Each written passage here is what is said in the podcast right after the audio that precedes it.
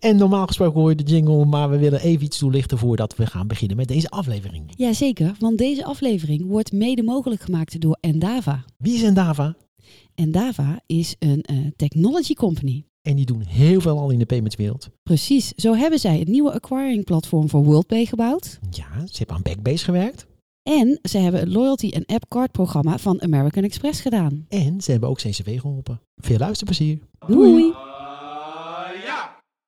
P S D drie, Ideal twee punt nul, E P, S C A, E M V, A M L. Het is duidelijk, de wereld staat niet stil. Iedere week wordt er wel iets nieuws aangekondigd op het gebied van payment, loyalty, identity en retail. Heb jij het overzicht nog? Gelukkig is er nu hulp. Nieuwe Knikkers met Arlette Broeks en Gertje Rusk. Dus luister iedere twee weken en je bent er helemaal bij. Zo, hallo allemaal en welkom bij aflevering zesenvijftig alweer. Ja, in Amsterdam zijn we. In Amsterdam, bij de Nederlandse Bank. Want we gaan het vandaag over iets hebben wat er nog niet bestaat, maar wat al wel veelvuldig in het nieuws geweest is. De Central Bank Digital Currency. En we zijn te gast bij de Nederlandse Bank bij Evert Vekkers. Ja, goedemorgen en welkom. Dankjewel. Ja. Dankjewel. Ja, leuk dat we hier mogen zijn. Ja, op de andere tijdelijke locatie, hè? Zijn tijdelijke locatie, want de gewone Nederlandse banken zijn verbouwd. Die is nog in verbouwing. Hier staan we tot, zitten we zeker tot tweeduizend drieëntwintig. Oh, dus zo tijdelijk is het niet. Nou ja, uh, tijdelijk. Ja, maar al in termen van de Nederlandse bank is dat best tijdelijk. Ja. Maar de koffieapparaten doen het niet. Uh, nee, nee want d- er is bijna niemand uh, op dit moment. Zeker op vrijdag. Maar het pand aan het Frederiksplein, wat het Frederiksspark gaat worden, gaat prachtig worden. Ja, uh, ja ik fietste er langs en ik zag al uh, van allerlei daar werk was toch en nieuws over van de week? Ja, ja maar die, uh, de toren die er langs is gebouwd ooit, hè, want het ontwerp van Duinker is zestig jaar oud. Maar die toren die ernaast stond, die stond nogal in, in het zicht uh, van de stad, zeg maar. Dat werd, daarmee was dat pand het lelijkste gebouw van Amsterdam geworden. Mm-hmm. Uh, die toren is nu al, denk ik, voor twee derde afgebroken. Die wordt herbestemd, die gaat in Amsterdam-Noord uh, gebruikt worden. Dus wordt echt gedemonteerd. En uh, intussen is het pand zelf uh, is ook al in binnen helemaal gestript. De kluis is eruit, alles is, uh, het is onherkenbaar. Het ja. goud is ja, verdwenen. Ik wil net zeggen, het goud is weg. Ja. Het ja. goud is, uh, is al weg. Ja, we hadden het net even met elkaar over, misschien moet de Nederlandse bank gewoon dat allemaal gewoon in bitcoin stoppen.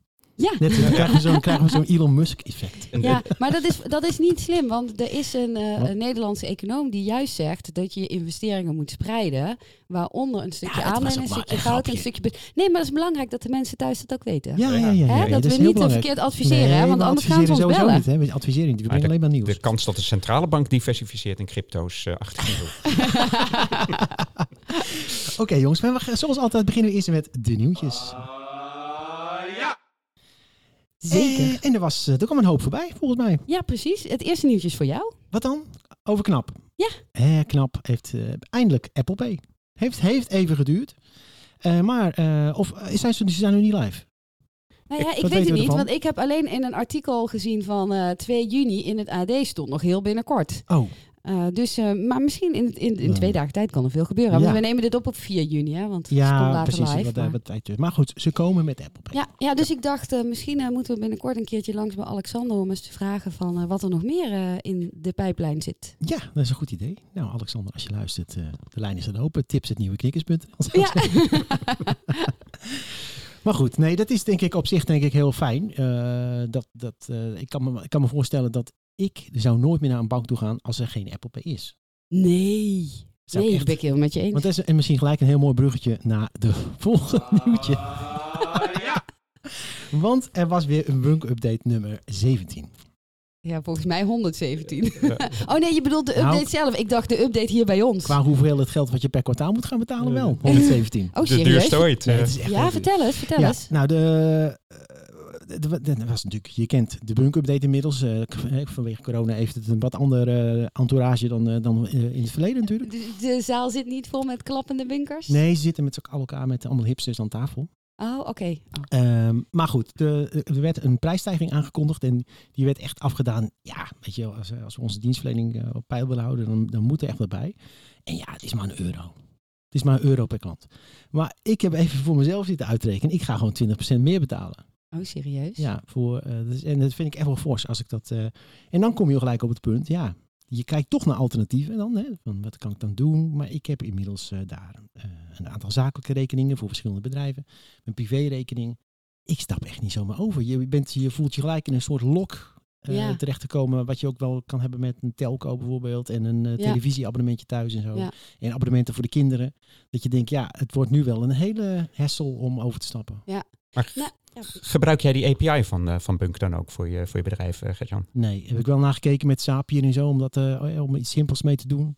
En ik heb hem ook wel eens in Postman gedacht, nou, dan kan ik zelf een keer iets op gaan zetten. Maar wat moet je ermee even? Nee, ja, even, want voor uh, de mensen die wat? dan niet weten wat je met de A P I kan, wat zou je daarmee kunnen? Even voordat iedereen het snapt. Nou, we hebben voorbeelden gehad. Uh, we hebben een keer met Flow gesproken bij ons in de aflevering. Mm-hmm. Dat is ook gelijk even een heel mooi bruggetje, want dat, dat heeft bunq inmiddels nu zelf gemaakt. Flow.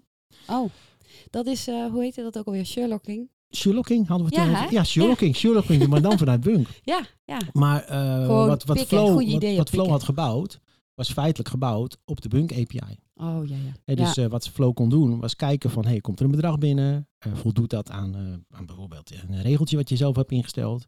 En zo ja, dan stuur ik het bedrag of splits ik het bedrag. En dan gaat de, ene, de helft daarheen, de andere helft daarheen. Ja. Ja, dus okay. dat, dat zou je voor En dan eh, even terug dan aan die prijsstijging. Ja. Want ga je dan toch blijven met een, uh, uh, een vervelend gevoel of ga je switchen? Wat wordt het? Ja, ik denk toch blijven, maar ik heb wel gelijk mijn pakket aangepast. En ik begreep uh, dat jij dat ook gedaan had inmiddels, uh, Evert. Maar ik heb wel bijvoorbeeld, ik heb een zakelijk pakket. Daar betaal je een, een tientje voor. Daar ga je dus één euro meer voor betalen. Dan ga je, per?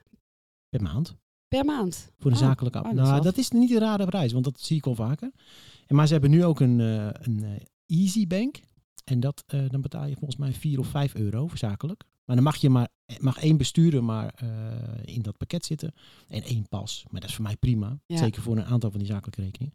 Dus nou ja, dat, dat soort dingen ga ik dan wel doen. Ja. En, ja. en ik heb bijvoorbeeld ook een aantal passen gewoon geschrapt. Want je betaalt voor sommige passen gewoon twee euro per maand. Ja. Ja. ja. En wat natuurlijk wel opvallend is, is dat uh, bunq dit allemaal vrij onder de radar kan doen. Kijk, als, die, als andere banken hun prijzen aanpassen, dan staan ze meteen op de voorpagina van de Telegraaf. Ik zat uh, precies hetzelfde. Ik denk, ja, dus zij doen dat en het wordt op, op een of andere manier toch, ja, ik praat er nu over, ik ben er niet blij mee. En ook niet de manier waarop het gebeurt. Maar als een Rabobank dit doet, of een A B N AMRO, of een I N G... Nou, ja. dan staat heel Nederland op de achterstand. Maar dit is denk ik een belangrijk stuk van de dynamiek rond Challenger Banks. Ja. Je zag natuurlijk, ze begonnen allemaal met gratis rekeningen. Mm-hmm. En vervolgens werd daar veel geld mee opgenomen. Dus kreeg je daar een fair use policy. Niet mm-hmm. meer dan vier keer uh, per maand en dat soort zaken. Mm-hmm. A B N AMRO probeert nu een prijs in te voeren. Uh, kondigt dat aan. En je ziet, uh, Nederland is te klein. Maar ook ja. deze Challenger Banken komen er behoorlijk mee in de knel. Want juist dat gebruik, of misbruik van hun faciliteiten, zoals ze het zelf noemen, uh, dat jaagt hun businessmodel volkomen overhoop. Veel challengerbanken draaien op interchangevergoeding op hun, uh, op hun kaartgebruik. Uh, yeah. uh, dus je moet, als je naar het businessmodel kijkt, dan moet je goed kijken van hoe robuust is het nog bij welke ja, prijsvorming. Ja, dat, dat ja. misschien wel, maar tegelijkertijd denk ik dat dat gecompenseerd wordt door groei en door investment money. He, dus uh, nummer zevenentwintig, uh, bunq het idem dito. Uh, uh, alhoewel daar Ali zelf uh, dan investeert, ja. maar ze maken geen winst. Weet je? Dus, uh, nee, dus... maar dat is dus precies het punt. Ook waar, als we vanuit de centrale bank kijken naar, uh, naar nieuwe banken, nieuwe betaalinstellingen, is wanneer begint het eigenlijk op eigen kracht ook, uh, ook, ook te draaien? Ja. En ja. is het niet alleen maar het verbranden van investeringsgeld? Op ja. een bepaald moment moet er natuurlijk wel een bedrijfsmodel onder zitten. En dan zie je de migratie naar marktplaatsen, diversificatie, uh, en N zesentwintig, Revolut, uh, allerlei andere diensten doorheen komen. Waar dan wel het rendement uitkomt. Uh, ja, en zo moet elke bank naar zijn eigen portfolio kijken. Ja, ja, ja. ja. ja want bij je bunq uh, uh, Bank of the Free, zo ja. free is het niet meer. Nou, dat debat dat was al een paar maanden terug natuurlijk. Nee, ja, ja. ja, goed, maar goed. Ik denk dat ik nog even blijf, uh, Ali. Maar kom een keer aan tafel, zou ik zeggen, Ali, om met ons erover te praten. Ja. Uh, oh ja, nog één klein dingetje. Als je nou een huisje in Frankrijk hebt of zo, dan kan je bij bunq nu tegenwoordig ook, ze hebben nu een kantoortje geopend in uh, Parijs. Dat was noodzakelijk om Franse I B A N te kunnen uitgeven. Dat kunnen ze nu. En, want zo Europees is ons betalingsverkeer niet. He, dus als jij een Fra- huisje in Frankrijk hebt, nou even het voer maar in. Nou, het hele punt is natuurlijk uh, dat I B A N-discriminatie, zoals we dat uh, ja. noemen, uh, dat is verboden, hè? Maar in heel veel landen uh, kun je belasting alleen maar betalen met een nationale I B A N. Ja. In Nederland zijn we daar dan tegen ingegaan. Ja. En zeker uh, met, met Ali, maar ook met zijn collega's van N zesentwintig mm-hmm. hebben we daar veel mee te maken gehad. Als jij door Europa heen betaalrekeningen aanbiedt, dan wil je eigenlijk lokale I B A N's aanbieden. Mm-hmm. Aan de andere kant, omwille van uh, customer due diligence, is die eis er ook dat je, uh, je moet je A M L-controles kunnen borgen voor de rekeningen die je uitgeeft. Mm-hmm. Daar komt die bindingseis vandaan dat je een lokaal, uh, lokale vestiging nodig hebt. Mm-hmm. Dus als jij een B I C-code wil openen, een, een Business Identifier Code zoals die tegenwoordig heet, en die heb je weer nodig om I B A N's uit te kunnen geven. dan moet je in dat land gevestigd zijn.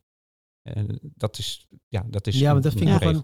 Ja. Dat, vind ik, dat zou je uh, bij wijze van spreken ook uh, als energiebedrijf kunnen afdwingen. Hè? Dus dat je dat zegt. Maar vanuit betalingsverkeer vind ik het raar. We hebben recentelijk nog iets gehad met tikkie. Waarbij je dus met uh, non-N L I B A N's uh, kan je tikkie niet meer gebruiken. Ja. Uh, Revolut heeft daar last van. Ja. Ja. Dat is ja. eigenlijk ook gewoon I B A N-discriminatie. Dat is eigenlijk een beetje gek. Ja, maar je ziet dus een, een wisselwerking. Uh, de, het vertrekpunt vanuit het eurosysteem is dat je elke I B A N door heel Europa kan gebruiken. Mm-hmm. Dus dan zou ik met een, een Duitse N zesentwintig uh, I B A N die ik heb, gewoon in Nederland alles moeten kunnen betalen. En in Frankrijk, als ik daar een huisje zou hebben...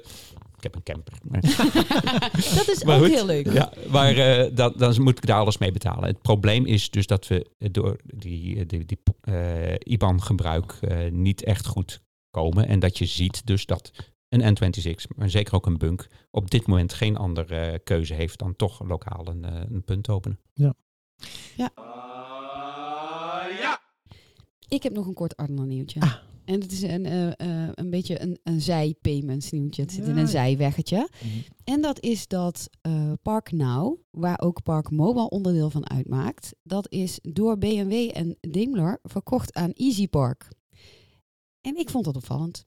Uh, waarom? Nou, omdat uh, B M W een tijd geleden heel erg zat op... Um, we gaan allerlei diensten aanbieden rondom de auto... Mm-hmm. En uh, daarmee bind je eigenlijk klanten meer aan jouw automerk. En daar was parkeren, of is parkeren natuurlijk een supermooi voorbeeld van. Maar uh, ze nemen er nu afscheid van. En uh, EasyPark heeft verteld waarom zij het graag wilden hebben. EasyPark is ook een uh, parkeerprovider. Uh, in Nederland niet zo heel bekend, maar Europees best wel uh, groot. En uh, EasyPark zegt van, uh, nou samen uh, met ParkNow hebben ze zestig miljoen gebruikers. In Nederland drie miljoen. En uh, met deze schaalgrootte kunnen zij beter ook deals sluiten met exploitanten van parkeergarages. Mm-hmm. En dan kun je dus die app ook gebruiken in een parkeergarage. In Nederland kan dat op hele kleine schaal al dankzij S H P V. Dat is de ja. landelijke parkeerdatabase. Hè? Heel goed bekend bij jou. En um, daar zijn de parkeergarages van gemeenten al op aangesloten. Mm-hmm. Dat is nog niet heel groot uitgerold, maar daar zijn ze wel mee bezig. Maar de particuliere parkeergarages, zoals een Q-Park dus niet...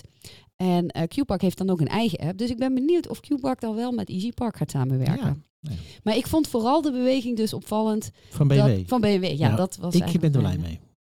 Dat ze ja? het gedaan hebben. Ja? ja? Waarom? Focus. Dat bedrijf zit gewoon in midden in een enorme energietransitie. Die moet gewoon goede elektrische auto's maken. Ja, en, die, en niet al die diensten daaromheen. Ja, ik moest gelijk even de parallel trekken met banken. Weet je... Uh, Schoenmaker hou je bij je leest. Ik heb me daar vroeger wel eens ook schuldig aan gemaakt om toch andere markten te gaan kijken of je dat vanuit... Maar ik denk dat dat heel moeilijk is.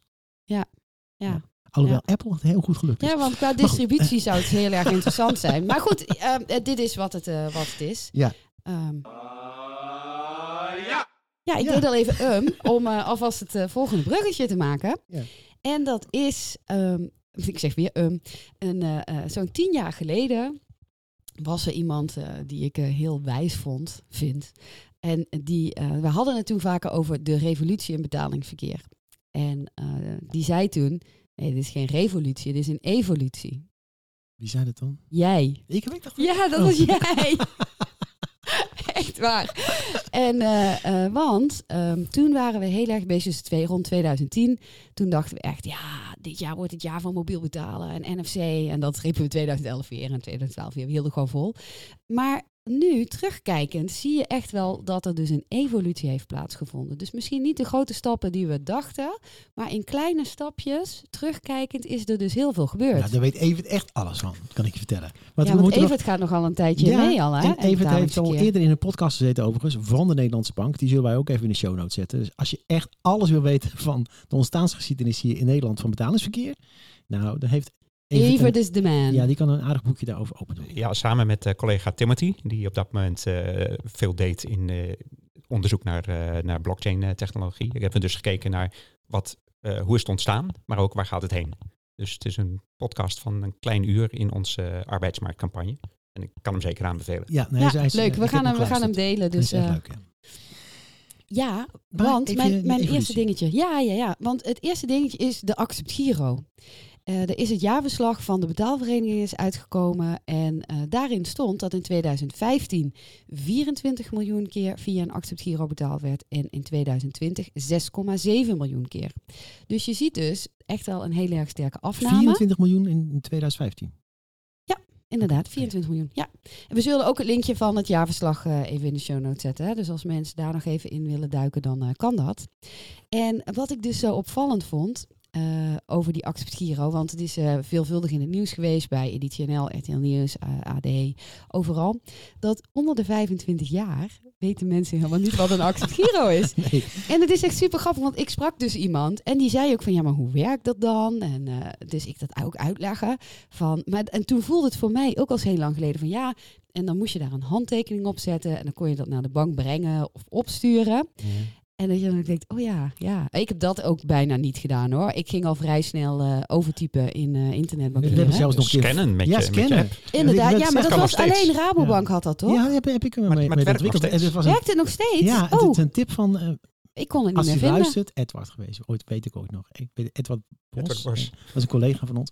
En die kwam met die, kunnen we dat niet maken? En ik was toen met die, met die mobiel bankieren app bezig. En ja, dat, volgens mij kan het nooit moeilijk zijn. En toen hebben wij eigenlijk in no time eigenlijk die scanfunctie uh, gebouwd. Met, uh, God, leuk. Ik wist helemaal niet dat dat bij jullie vandaan ja. kwam. Oh, ja, maar hij ja. leeft nog, hè, even. Ja. Want ik zat laatst, dat ik, uh, kreeg ik weer uh, iets van de Belastingdienst. En uh, daar zit dan... Een elektronische, in die P D F of in dat ding wat je van de belasting krijgt, zit een accept-giro. Mm-hmm. Met nog steeds het zestiencijferige kenmerk en zo. Maar ja, bunq heeft het helemaal niet. Hè? Dus dan moet je gewoon het kenmerk overnemen. Ik, vroeger kon ik me herinneren bij overboeken dat je dan echt een apart betaalkenmerk had en een omschrijving. Ja. En ja, hoe gebeurt het tegenwoordig? Dat, dat wordt nu in elkaar gevlochten. Ik weet niet precies hoe het in het systeem uit elkaar wordt getrokken. Of dat als het een zestien-cijfer nummer is, dat dan aangenomen wordt of gecheckt wordt dat het een accept-giro nummer is. Mm-hmm. Inclusief de, de controllers die daarop zitten. Uh, je ziet natuurlijk dat het, het wordt steeds meer gedematerialiseerd. Het wordt losgemaakt van dat formulier. Uh, de stroom en het feit dat een accept-giro betaling is, dat zie je nog wel terug in je verantwoording. En uh, geleidelijk zie je komen dat ook op dat soort formulieren een Q R-code mee ja, moet komen. Precies. Ja, precies. Ja. Want eigenlijk, dat is ook de manier waarop ik het ook uitlegde.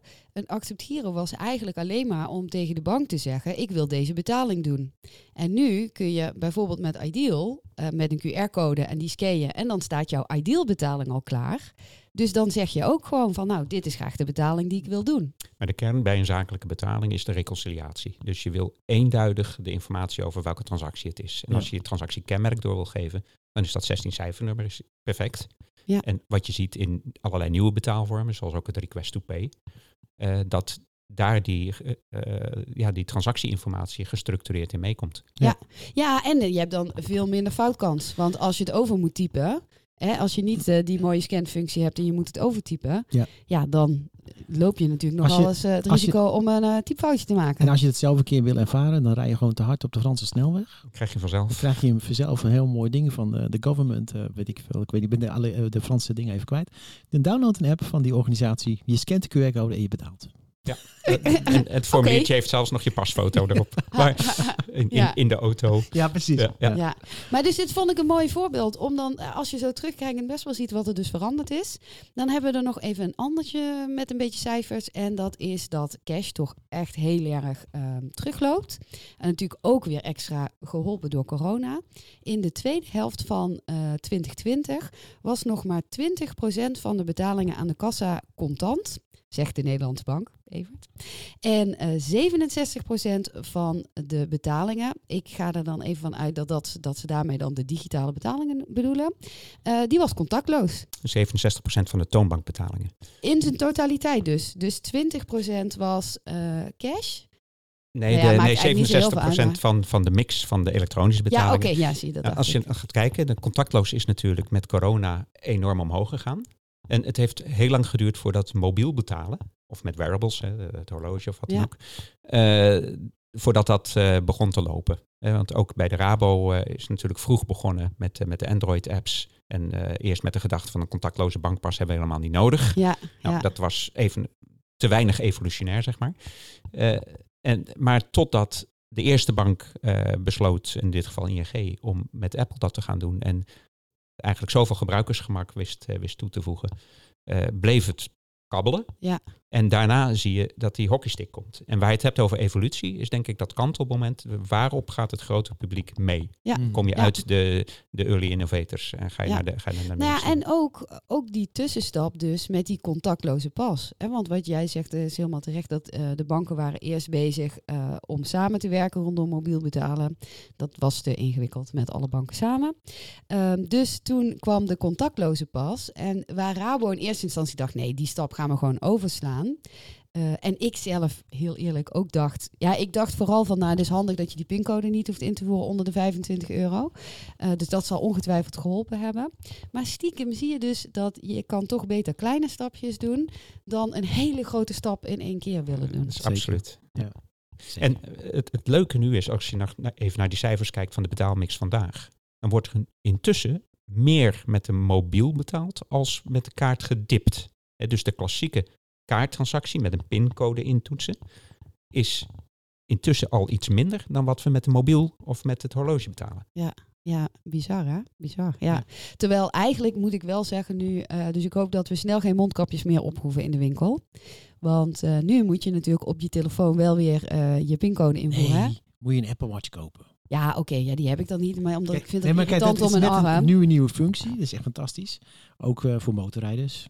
Evert en ik rijden allebei motor. Dan kan je gewoon je helm ophouden en dan doe je betalen met je mobiele telefoon. En dan wordt die geunlocked met je Apple Watch. Omdat het alle twee dus bij elkaar in de buurt is. Ja. Ja. ja, dan moet ik misschien toch weer... Ja, ik ben net jarig geweest. Ja. We wachten tot kerst. Hé, hey, maar het is, uh, laten we doorgaan. Ja, precies, want ik denk dat dit een heel mooi bruggetje is... naar al het moois wat er in de toekomst nog zit aan te komen. Waaronder... in de volksmond genoemd, de digitale euro. Maar dat is misschien niet de officiële naam. Uh, en Evert, ja, vertel ons alles alsjeblieft hierover. Nou, ik kan je uh, vast goed nieuws geven, want de digitale euro is wel degelijk een officiële naam. Oh, kijk. Uh, C B D C, weet je, Central Bank Digital Currency. Nou, dat klinkt als een deftige afkorting en dat moet het vooral ook blijven. Want ik denk dat dat uh, ja, wat te veel van de beleving afstaat. Maar eigenlijk hebben we het over het, het nieuwe digitale bankbiljet. Ja, precies. Maar hoe ziet dat er dan uit? Ja, ja. ja wat is dat? En wat is dat dan? Heb wat ik, is wat dat? heb ik ervoor nodig? Waar kan ik het instoppen? Ja. ja, we beginnen bij het begin. Wat is het? Want we hebben volgens mij duizend vragen. Ja. We moeten misschien nog wel een... Uh... Weet je wat we kunnen doen? Nou. Dan spreken we dat nu bij deze al af. Dat we uh, sowieso ook een deel twee hiervan maken. Als mensen nou vragen hebben... naar aanleiding van alles wat wij bespreken... sturen ze die naar ons. Yeah. En dan maken we daar een deel twee van. Ja, het is een beetje een opmaat. Hè? Want ja. hij, hij is er nog niet. Hij bestaat. Er wordt over gesproken. D- d- dit is een, iets wat ontzettend zorgvuldig wordt voorbereid. Precies. Want weet je, je kan een, een, een neobank beginnen. En op een bepaald moment uh, kan je zeggen... nou ja, het werkt niet. We stoppen er weer mee. Maar uh, de centrale bank... als de E C B euro's gaat uitgeven... digitaal. Dan is het een traject... Het is buitengewoon onwaarschijnlijk dat daar weer mee gestopt wordt. Dus je wil alles wat daar een rol bij speelt van tevoren ontzettend degelijk onderzocht hebben. Dus dit is niet iets wat er morgen is. Dit ja. is iets wat de komende jaren zorgvuldig wordt uitgewerkt. Nou, laten we beginnen dus bij het begin. Ja. Wat is het, Evert? Wat is het? Ja, het is, in eerste instantie is het een betaalmiddel. Het is bedoeld om... de burger, laat ik het zo maar even zeggen, want ik ben tegenwoordig natuurlijk in overheidsbetrekking, uh, een, een goed uh, en betrouwbaar betaalmiddel aan te bieden. En zelf uh, gooi ik het dan op een, een heel aantal B's. Uh, uh, het moet betrouwbaar zijn, het moet beschikbaar zijn, het moet bereikbaar zijn. En voor de gebruikers, het moet ook betaalbaar zijn. Uh, om even een aantal punten bij te pakken. Betrouwbaar, dat wil zeggen dat je zeker weet dat die euro gewoon een euro waard is. Het is dus ook geen nieuwe valuta. Mm-hmm. Het is een nieuwe vorm van de euro. Ja. En nu kun je euro's uh, in bankbiljetten krijgen. Die kun je overal gebruiken. Uh, de digitale euro heeft diezelfde garantie. Is uitgegeven door centrale bank. Hij kan gedistribueerd worden door allerlei partijen. Ja. En net zo goed als dat je je bankbiljetten bij een geldautomaat van een partij kan trekken. Zou die ook door gewoon banken of andere intermediairs verspreid kunnen worden. Mm-hmm. En het is primair bedoeld als een betaalmiddel. Maar hadden we niet al een digitale gulden in de vorm van een chipknip? Ja, ja, ja, ja. Niet? Uh, dus zou dat een... Nou, dat zou, dat zou een technische uitwerking kunnen zijn. Ja. Want wat was de chipknip? Die was, daar stonden gewoon guldens op. Mm-hmm. En later ook euro's. Hè. Dat ding heeft ja, de euromigratie ja, ja. nog meegemaakt. Echt waar, joh? Dat kan ja, ja, ja, echt, ja, ja. echt waar. Toen, hoe, hoe werkte... Even kort, dit, dit is een nerdvraag. Maar hoe werkte dat? Moest ik dan mijn pas ergens instoppen en dan uh, werden de guldens omgezet in euro's? Uh, ja, ja, dat, ja, zit ja. ik even te denken. Want ik weet nog ja. wel dat die oplaadautomaatjes, daar stond F L op. Maar ja. die deden, toen we overgingen op het Europrotocol, uh, ging die wel op. Ik denk dat je wel een... Uh, want de, de, de currency, die was natuurlijk gekoppeld aan die chipkaarten die we gebruikten. Dus mm. daar stond het er goed op in euro. En dat moest geconverteerd worden. Dat wil zeggen dat je het leeg haalt. Ja, en en, en een nieuwe aanmaakt en de euro's terug opzet. Ja, maar het heeft wel met euro's gewerkt. Graag. En ik denk dat Chipknip is een aardig voorbeeld van hoe een model zou kunnen zijn. Implementatie. Ja, want is het dan zo, uh, op dit moment heb je eigenlijk de opties of je uh, heb je uh, geld cash. Dus dan heb je de muntjes en papiertjes. Of uh, je geld staat op een bankrekening bij een bank. In de cloud. In, ja, in de ja, cloud. Ja, maar maar dus in, in principe, want ik, ja, ja, ik kan ook mijn uh, geld aan, ik zou mijn geld aan jou kunnen geven en dan zeggen bewaar mijn geld. Ja. Maar dat is misschien niet zo veilig. En is dit dan een andere manier om je geld dan dus te bewaren? Ja, feitelijk, het is leuk dat je zegt, dat is misschien niet zo veilig. Ik geef mijn geld aan jou. Dat is dus een vertrouwensvraag. Mm-hmm. Ja, ik vertrouw je wel hoor, Gert-Jan. Ja. Voordat er allemaal... Maar dat, dat is denk ik het grote onderscheid tussen de digitale euro en bijvoorbeeld uh, hoe allerlei crypto's uh, en stablecoins worden ingericht. Waar haal je het vertrouwen vandaan dat dat geld veilig is? Ja. Uh, veiligheid en privacy zijn de belangrijkste kenmerken die uit, het, uh, uit de consultatie van de E C B is gekomen. Ja, want een onderzoekje blijkt toch ook dat mensen best wel geïnteresseerd zijn in digitale euro. Dat ze het ook willen aanhouden, omdat het dan bij de Europese Centrale Bank in principe staat. In tegenstelling tot, in tegenstelling tot je geld bij een commerciële bank. Wat, wat wel weer gedekt is onder een depositogarantiestelsel. Maar ja, een centrale bank kan nooit failliet gaan. Ja, precies. Dus de, de, de centrale bank garandeert de waarde. Maar dan is de vraag uh, van, oké, okay, voor het publiek, wat bepaalt nou of je dat geld wil aanhouden? Mm-hmm. Dat is onlangs, uh, onlangs onderzocht. Uh, de Nederlandse Bank heeft daar uh, een rapport op uitgebracht. Uh, en de, de Engelse titel is What Triggers Consumer Adoption of C B D C. Mm-hmm. Dus daar gebruiken we wel die term C B D C. Mm-hmm. En daar is onderzocht, uh, de kop die daaruit is gekomen is, uh, de helft van de Nederlanders uh, staat open voor het gebruik van digitale euro. Maar daar zit ook een prijsonderzoek onder. Dus wat zijn nou de condities die bepalen of je uh, dat wel of niet wil gebruiken? En dat heeft met die veiligheid te maken, dat heeft met die privacy te maken. Maar er zit natuurlijk ook prijselasticiteit in. Nou is dat een beetje lastig te onderzoeken nu, want dat is hypothetisch onderzocht. Uh, dus lees het rapport als je dat wil zoeken. Mm-hmm. Uh, maar uh, als je een rente krijgt bij de bank van zeg twee komma vijf procent en je zou veertigduizend euro op een rekening moeten zetten. Zou je dat, welk deel van het geld zou je dan bij de digitale euro stallen als die rente zoveel hoger is, gelijk is, zoveel lager is of nul is? Op die manier is dat onderzoek uitgevoerd. En daar komen een aantal cohorten uit met uh, wat mensen willen doen. En dan zie je dat over het algemeen mensen tot, nou ja, laten we zeggen, tot bedragen van drieduizend euro uh, wel, uh, wel willen uitzetten bij, uh, bij de centrale bank. Maar die prijs... elasticiteitsvraag daaronder. Dat is, dat is een hele lastige. Mm-hmm. Beprijzing van uh, de euro als betaalmiddel, de publieke euro, is denk ik een van de belangrijkere dilemma's die er zijn.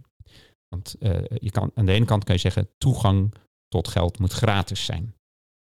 Maar een, een intermediair heeft distributiekosten. Ja. Dus uh, aan de ene kant heb je dus te maken met, oké, okay, is het geld, uh, houdt het geld zijn waarde? Dat is ook een knop waar je aan kan draaien. Als je wil dat uh, uh, bijvoorbeeld uh, helikoptergeld. Ik haal even iets bij. Als je de economie wil stimuleren door uh, geld te geven aan de burger. Uh, iets waar de Fed nog wel eens uh, in Amerika mee, uh, mee op de proppen komt. Mm-hmm. Dan wil je dat dat geld ook besteed gaat worden en niet opgepot wordt. Ja. Dan zou je kunnen zeggen van nou, dat geld is maar, uh, dat wordt geleidelijk minder waard. Mm-hmm. Dat ja. noemen we dan een negatieve rente. Ja. Ja. Nou, dat stimuleert het gebruik. Dus dat is een, een ontwerp wat je uit financiële stabiliteit uh, mee zou kunnen nemen. Maar dat ja. hebben we nu toch ook al, dat heet de inflatie? Ja. Nou ja, ja, nee, maar ook waar ik aan moest denken. Want dat was inderdaad ook een vraag van mij. Uh, weet je nog dat we een tijdje geleden gesproken hebben over uh, lokale uh, currencies? Ja, natuurlijk. Ja. ja, maar dat zou je dan misschien hier, als je extra regels uh, mee kan geven Zo'n business rules om ja. je geld. Ja, dat je ja, alleen, aan die digitale uh, euro. Dan zou je ook kunnen zeggen inderdaad van, uh, nou ja, dit stukje kun je dus alleen maar in jouw eigen stad uitgeven. Ja. Nou, en uh, over een half jaar is het weg. Dus wat, wat je ziet is dat er ontzettend veel verschillende designcriteria zijn. En als we even teruggaan naar die, die tarivering, hè, gaan we daar rente op geven? Je weet dat op contant geld hebben we de, de zero boundary. Hè? Mm-hmm. Uh, contant geld wordt ja, de inflatie, maar dat is een economisch principe. Ja. Uh, het contante geld blijft gewoon nominaal dezelfde waarde hebben. Mm. Uh, je, hebt daar, uh, je krijgt op contant geld ook geen rente. Nee. Uh, dus uh, dat, dat is simpel. Nou, we kunnen dus die keus maken. Het eurosysteem kan die keus maken om dat voor de digitale euro ook te doen. De vraag is, uh, hoe gaan we voorkomen dat er te grote uh, uitstromen uit het uh, commerciële bankgeld is? Wat natuurlijk voor de stabiliteit van, de, van het bankwezen een ontzettend groot risico is. Zeker bij stress. Uh, hoe, hoe beheersen we dat risico? Hoe zorgen we dat de betaalfunctie, waar de digitale euro primair voor bedoeld is, niet een investeringsfunctie, nee, een spaarfunctie wordt? Ja, ja, precies. Dus als je nu uh, bij wijze van spreken uh, voor gelden boven de honderdduizend euro uh, geld moet gaan betalen aan, de, aan, de, aan, die, aan je bank, dat je niet denkt, nou, dan zet ik het zelf wel bij de E C B neer. Ja, en, ja want dat zou een hele logische redenatie zijn voor mensen, toch? Ja, ja. ja, en dan is dus belangrijk dat die uitgangspunten van de digitale euro, en daar geeft de E C B en Fabio Panetta uh, geeft daar geregeld uh, uitleg over. Uh, we richten dat uh, product op de functie van betaalmiddel en niet als oppotmiddel, zoals we het ook wel eens noemen. En dat betekent dat een van de mogelijke uh, uh, ontwerpbesluiten is dat we een maximum hebben op, uh, op het saldo wat je kan aanhouden. Ja, ja. Of misschien een maximum op het saldo wat je kan aanhouden tegen een nul procent uh, rente. Ik zie weer de chipknip. Ja, maar bij de chipknip kwam dat van, uh, vanuit een, uh, eigenlijk een beveiligingsoptiek. Ja, oké. Okay. Uh, en hier zijn denk ik die... Uh, we gaan ervan uit dat die, die, die, de veiligheid voldoende geborgd kan worden. Mm-hmm. Maar dat de, vooral vanuit die, die, die tiering, hè, de, dus hoeveel geld kan je erop slaan tegen welke vergoeding, dat dat vooral vanuit nou ja, financiële stabiliteit uh, gestuurd wordt. Ja. Nog heel even een klein dingetje onder de motorkap. Want eigenlijk zeg jij al van, nou ja, er zijn uh, allerlei implementatiemogelijkheden. Hè? Dat staat eigenlijk nog open. Uh, in welk stadium zitten we nu? We zijn nog echt nog aan het design eigenlijk. Nou, op dit moment zijn we in een onderzoeksstadium. En dat is nagenoeg afgelopen. Uh, dat is het, een, een periode waarin er verschillende experimenten zijn gedaan. Uh, binnen het eurosysteem, uh, met de centrale banken. Uh, voor verschillende modellen. Dus daar is gekeken van, nou, stel dat je uh, een, een, een rekening hebt uh, bij de centrale bank, waar de digitale euro's op staan. En die houden we dan bij in het instant payments uh, systeem. Mm-hmm. En tips. Uh, en we maken daar een A P I voor. Hoe goed is dat? Uh, hoe werkbaar is dat? Mm-hmm. Dus het is eigenlijk een beetje het is een technisch experiment. Ja. Uh, een ander experiment is, als we dat met D L T zouden doen, hoe zou dat dan werken? En D L T uh, is met ledger of zo? Distributed ledger ja. technology. Ja. Uh, dus blockchain, uh, om het ja. maar te noemen. En er wordt gekeken, oké, okay, maar wat zijn de parameters die daar een rol bij spelen? Hoe commit je een transactie? Uh, hoe, hoe zit het met, uh, met de elementen daarvan? Dus d- er zijn allerlei verschillende onderzoeken gaande. De Governing Council uh, de, uh, van, de, van de E C B gaat in, in juli een besluit nemen of we de volgende fase gaan starten. Dat wordt een onderzoek van een jaar of twee, waarin we dan de verschillende designkeuzes uh, uh, kunnen gaan uitwerken. Mm-hmm. Ja, ik hoor iets binnenkomen. Oh. Kijk, ja, daar is die. Ja. Want uh, jij zei al van uh, het wordt dan uiteindelijk het primaire functie is de betaalfunctie. Uh, betekent het dan straks ook, en dat is een vraag uh, uh, van uh, onze expert van Endava, en ik vind het ook zelf wel een hele interessante, dat is, um, is het dan straks ook de bedoeling dat dan iedere um, Europese burger een uh, digitale wallet heeft? Uh, dus hoe, hoe ga je betalen? Ja, nou ja, ook dat is techniek die zeker in die fase twee uitgewerkt uh, zal moeten worden. We hebben het over een digitaal instrument. En dat betekent dat dat met alle innovatieve betaalvormen en betaalproducten uh, bruikbaar moet zijn. En dat kan dus uh, zijn dat uh, de, de distributie wordt gedaan door intermediairs, zeggen we dan. En dus dat kan een wallet zijn waar je uh, een betaalproduct in hebt. En dan zou de digitale euro misschien zich als een scheme gedragen wat je in een wallet past. Hmm. Er zijn allerlei industriestandaarden waar je dan mee te maken hebt. Maar we moeten goed kijken naar of we gebruik willen maken van de bestaande infrastructuur. En dat betekent dus dat je tegen relatief lage kosten uit kan rollen. Want alles is er al. En ja. dan zou het werken op de gewone betaalautomaat. Maar als het als alternatief moet kunnen dienen voor die betaalinfrastructuur. Ofwel omdat die betaalinfrastructuur door partijen buiten Europa wordt, uh, mm-hmm. nou, wordt beheerst, zeg maar. Kijk naar de de, de grote creditcardmaatschappijen die daar een belangrijke rol in spelen. Uh, ofwel dat we zeggen vanuit uh, een stabiliteit, als de boel uitvalt, denk aan een grote cyberhack, is het alternatieve systeem wel voldoende daarvan geïsoleerd. Ja, ja. Nou, en, dat, dat lijkt me nog een hele belangrijke. Ja, want maar, maar eerst nog even een vraagje dan. Uh, als je zegt het zou uh, niet over het uh, gebruik moeten, gekoppeld moeten zijn aan de huidige schemes, denk je dan eerder dat het dan bijvoorbeeld aan uh, E P I, het European Payment Initiative, uh, zou, zou je daar dan een samenwerking zien? Nou, de interactie daar is ontzettend belangrijk. Kijk, banken in Europa hebben te maken met uh, toch een grotere behoefte aan autonomie vanuit Europa zelf. En uh, dat zien we zowel vanuit de strategie vanuit de Europese Commissie met een retail payment strategy. We zien het uh, ook vanuit het Eurosysteem, de E C B, die daar uh, een aantal principes voor heeft uh, vastgesteld. Feitelijk willen we naar meer Europese regie. En dat is niet raar. In, in Rusland is net het nieuws dat meer het Russische mm-hmm. scheme bijvoorbeeld verplicht is voor mensen die pensioenen willen laten uitbetalen. Mm. Nou, dat is industriepolitiek. Het gaat in ja. Europa op een andere manier. Ja. Maar meer Europese regie is belangrijk. En dat betekent dat dus de financiële instellingen in Europa investeringskeuzes moeten maken. Ook zij ja. kunnen elke euro maar één keer uitgeven. En dan is het heel belangrijk om te zien hoe de interactie zal zijn tussen een initiatief als het European Payment Initiative, een private sector initiatief, en een betaalproduct uh, als de digitale euro. Kan dat daar overheen lopen? Wat zijn de rollen? Ja. Dat zijn vragen waarvoor ja, over de antwoorden moet heel zorgvuldig nagedacht worden. Ja. Maar die liggen op dit moment niet vast. Ja, nee. En dan uh, wat je net zei, waar Gert-Jan ook op, uh, op aansloeg, van dat het ook een alternatief kan bieden op het moment dat uh, de rest het niet meer doet. Uh, ik, ja, ik zelf zou dan denken, dan wil je en-en. Want als je alleen maar zoiets neer gaat zetten als alternatief voor als de rest het niet meer doet, dan wordt het heel kostbaar natuurlijk. Ja. Dus je wil wel dat, het, uh, dat er volume overheen gaat, maar dat het dus ook blijft staan, op wat voor manier dan ook, ik weet het nu ook even niet, uh, op het moment inderdaad dat je uh, technisch gezien wat uh, uh, uitdagingen ervaart. Ja, dus uh, in hoeverre kan je het schalen uh, als je naar een veel groter volume moet, omdat bijvoorbeeld het, het gewone pinnen is uitgevallen. Uh, dan, dan moet je snel kunnen opschalen in volume. Uh, maar het betekent ook dat een, een acceptant, een winkelier en de consument het, het product ook geregeld moeten gebruiken. Ja. En we hebben die vraag vandaag ook al. Hè? Want uh, het pinnen, uh, je zei het al, uh, tegenwoordig nog twintig procent contant. Als bij Albert Heijn de, de, de kassa's uitvallen of uh, het pinnen uitvalt, dan hebben de mensen vaak nog wel een bankbiljet bij zich. Maar dat is gewoon een briefje van twintig. Ik ja, niet, max. Ja, en, wil ik maar, niet zeggen. Want dat... Binnen de kortste keer is het wisselgeld op in de ja, winkel. Hè? Ja. Ja, ja, hey, ja, en en precies. Nog even iets anders. Uh, een van de kenmerken natuurlijk van uh, gaartaalgeld is dat het anoniem is.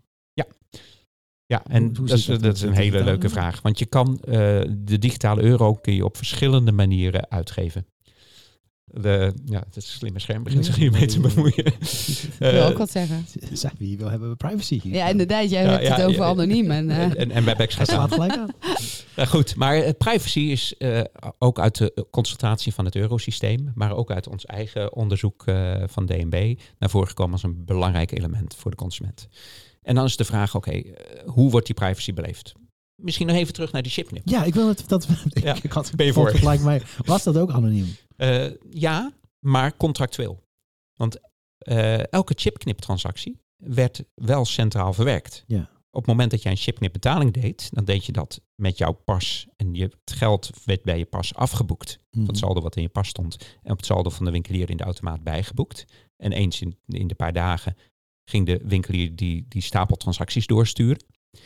Maar die gingen dan wel naar de centrale verwerker, eh, toen bij Interpay. Hmm. En die deed een vierkantscontrole. Die controleerde of het geld wat was uitgegeven op die chipknip niet meer was dan er ooit op was opgeladen. Want ook alle oplaadtransacties gingen daar doorheen. Ja. Dus het is een administratieve controle. Ja, ja. En dan kun je zeggen, is dat anoniem? Nou, dan gaat het dus om van welke afspraken zijn er gemaakt, hoe er met de data wordt omgegaan. Dat is iets wat perfect past in een A V G. Hè? Ja, ja. Uh, dus... Uh, Met, uh, we, met welke redenen mag de data verwerkt worden? En dan krijg je privacyvragen. Hoe wordt er met mijn data omgegaan? Uh, dat bewustzijn, dat stijgt toch, uh, denk ik. En dat is belangrijk uh, bij, uh, bij de mensen. Ik denk dat je heel goed moet kijken naar welke uh, regels gelden er rond het gebruik van de betaaldata. Ja. Technisch gezien kun je prima uh, elektronische transacties maken die anoniem zijn. Mm-hmm. He, daar zijn uh, die technologie die wordt ook verder onderzocht. Maar als je gaat kijken naar massaal betalingsverkeer, dan staat het niet in verhouding, hè, met zero knowledge proofs en dergelijke, ja, tot wat we gewend zijn in transacties die met miljarden per dag uh, wereldwijd verwerkt ja, worden. Ja. Ja. Ik heb maar zo misschien, nog... is het ook, ja. misschien, want misschien is het ook wel dat uh, het probleem een beetje is dat voor ons is betalen is bijna uh, een nutsfunctie. Hè? Het is een maatschappelijk iets. En je ziet dat het nu uh, steeds meer naar het commerciële getrokken wordt van hey, misschien kunnen we iets met die data. En dat stukje voelt gewoon niet comfortabel. Maar dat het dus iemand is die wel weet wat je gedaan hebt, dat is iets anders dan uh, iemand die jouw betaaldata gaat verkopen. Kijk, komt meteen weer een vraag. Ja, ja, ja, want, ja, want die gaat hem daar ook wel voor een deel over, denk ik. Uh, dat is ook een vraag van uh, onze Endava-expert. Uh, voorzien jullie specifieke regulering met betrekking tot het spenderen van digitale euro's? Tot het spenderen van digitale euro's? Ja, ik kan me voorstellen, ja, ik, wat ik heb dan bijvoorbeeld, een van de vragen die ik daarbij ook had, kan ik uh, met gartaalgeld kan ik jou een biljet geven? Uh, is dat met die, die digitale euro ook? Kan ik het uh, person-to-person doen? Of kan het alleen maar via... Uh, Ja, een, een, een merchant? Of? Ja, dat is een hele, hele interessante ontwerpvraag weer. Uh, bij contant geld hebben we intussen natuurlijk beperkingen in het gebruik. Transacties boven de drieduizend euro, die, uh, die moeten al gemeld gaan worden. Uh, dus daar, daar zie je dat daar een anti-money laundering en uh, C F T, uh, counter-terrorist financing regels... Uh, ik heb vanmorgen nog een test gedaan. Ik had honderd procent goed. Uh, wat heb je? Oh, ik moest oh, oh, oh ja, ja, ja, je moest uh, ja, um, de e-learning. Uh, ja, ja, ja, ja. Nemen, ja. ja. Maar dat ja, bedrag, van drieduizend, die bedrag van drieduizend euro, die, uh, dat is wel laag dan. Want dat was veel hoger. Ja, ja, maar je ziet dus dat er grip is. Hè. De centrale bank geeft ook geen nieuwe vijfhonderd euro biljetten meer uit, nee. uh, bijvoorbeeld. Uh, ze zijn nog wel geldig. Dat heb ik nooit begrepen, overigens. Nee, maar dat, uh, dat zijn hele interessante vragen. Van, wat is nou precies de doelgroep die je daarmee wil bedienen? Nou, alhoewel, daar kwamen vragen over in het Duitse parlement. Hoe moet ik dan mijn auto kopen? Ja, ja, maar daar zie je, Gert-Jan, dat betalen is een cultureel ding. Ja. En cash in Duitsland is heel iets anders dan cash in Nederland. Ja. Dus dat is absoluut waar. En uh, dus je moet goed kijken naar uh, de achterliggende eisen. Wat we willen zien bij, uh, bij de fysieke euro, de papieren euro, zeg maar. Het, en in hoeverre gaat dat ook op voor de digitale euro? Ja. Maar dat, de achterliggende redenen zijn die anti-money laundering uh, restricties. Ja. Die, die zullen gewoon blijven. Ja. Ongeacht of het nou een papier of een digitale euro is. Precies. Ja. Ja. Had je nog een andere vraag, Alet? Nou ja, ik heb eigenlijk heb ik gewoon nog, uh, nog duizend vragen. Alleen uh, dan uh, uh, zitten de luisteraars ook nog een uur... Uh, stil op de bank te luisteren naar ons. Ja. Um, maar waar, waar ik wel benieuwd naar ben is... Um, dat in het verleden, uh, wat, wat ik dus al zei, van, uh, dan uh, werd wel eens gesproken over een lokaal iets of een sociaal iets. Of zien jullie dat wel echt als doelstelling ook van uh, de digitale euro? Of is dat meer een nice to have wat je erbij zou kunnen hebben straks? Nou, je moet de digitale euro kunnen gebruiken om te betalen in alle contexten waar je dat gewend bent. En dus als het betalen tussen personen is, dan moet dat zeker een onderdeel zijn. En als het nou... Ja, wat, wat, uh, als je kijkt naar een sociale context, je kan zeggen van nou, we zijn met z'n allen in de kroeg en we moeten de, uh, de, de, de, de rekening delen. Daar heb je allerlei leuke ondernemingen voor die dat, uh, die dat faciliteren. En dan zou het fijn zijn als dat ook met een digitale euro kan, waar je het uh, ook met, uh, met een commercieel uh, geld euro ja. zou kunnen doen. En is het dan uh, dus dat in plaats van dat je dan uh, je bankrekening uh, zou koppelen aan zo'n app, dan zou je daar je digitale euro tegoed aan koppelen? Ja, en dan zou je dus kunnen zien dat je een, een rekening hebt waar digitale euro's op staan. En afhankelijk van het model wat we kiezen, zou dat natuurlijk een, bank, een rekening bij een bank kunnen zijn. Mm-hmm. Uh, waar je een ander asset hebt op dan, dan, dan commerciële euro's. Ja.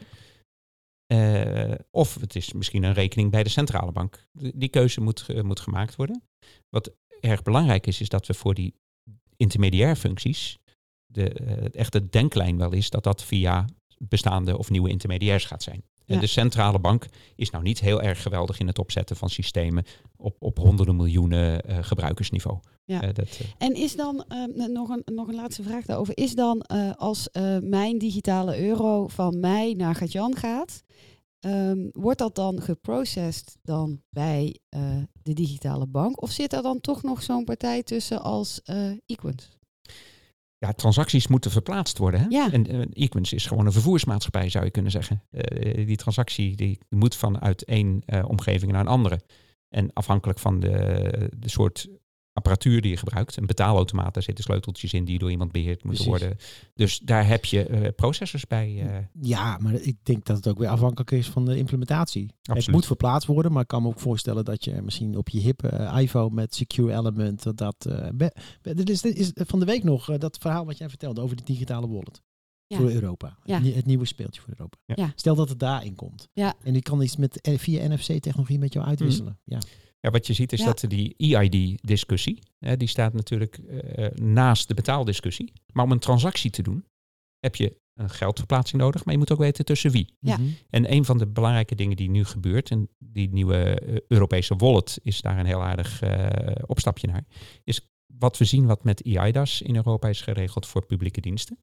Uh, dat je ja. het recht hebt om je met je Europees uitgegeven nationale identiteitsmiddel bekend te maken aan een andere Europese publieke instelling. Ja, ja de gedachte is van, nou dat goed, dat moeten we ook kunnen gebruiken in de private sector.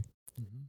Uh, de Nederlandse wetgeving is daar nog niet helemaal mee uitgelijnd. Mm-hmm. Maar dat, uh, dat kan dus helpen. En als je daar dan bij gaat nemen van, ik kan mijn identiteit aantonen. Ik kan die identiteit op een geprivatiseerde manier aantonen. En ik kan transacties signeren. Waarom zou je dat dan niet voor betalingen gebruiken? Dat, ja. is, dat is een beetje het denkveld. Ja. ja. Ja, ja, en want ja, ik heb ik heb er nog niet dus helemaal. Ik ga zo ja, ik weet het, indruk, ik, weet het, ik weet het, ik weet het. Maar ik heb dan nog niet helemaal scherp wat voor een consument of een burger, zoals jij het zegt, hoe die nou het verschil gaat zien tussen de nou, euro bij de bank en de euro bij de E C B. Dit is dat, nog een beetje abstract nee, dat, voor mij. Dat klopt. En ik denk dat dat ook de gro- een van de grootste uitdagingen gaat zijn in, in, in met de digitale euro. Want het verschil tussen gewoon cashgeld en het geld wat je op je bank hebt en waar je met je appje bij kan van de bank, dat is huge. Weet je? Ja. Dat, iedereen begrijpt dat. Je kan het vastpakken, je kan het ruiken, je kan er van alles. Soms stinkt het. Soms stinkt het. Uh, maar met die digitale euro, dat zit straks ergens op een pasje, of het zit in je telefoon, of het zit ergens, weet ik veel, of uh, dat weten we nog niet. En ik denk dat dat iets is wat, denk ik, ja, moeilijk grijpbaar uh, gaat zijn. Ja. En dat is een leuke vraag hoor, want je zou kunnen zeggen, oké, okay, ik, ik heb al eerder gezegd, misschien moet het elementen van een scheme gaan krijgen. Hè? Uh, want je wil afspraken maken hoe het verwerkt wordt, dus dat zijn zeker scheme-elementen. Uh, maar moet er, uh, wat voor branding moet er zijn? Het is een euro. Ja. Uh, die branding is wel helder. Uh, maar hoe herken je het als product? Nou, als je nu op je bankrekening kijkt, dan heb je een I B A N.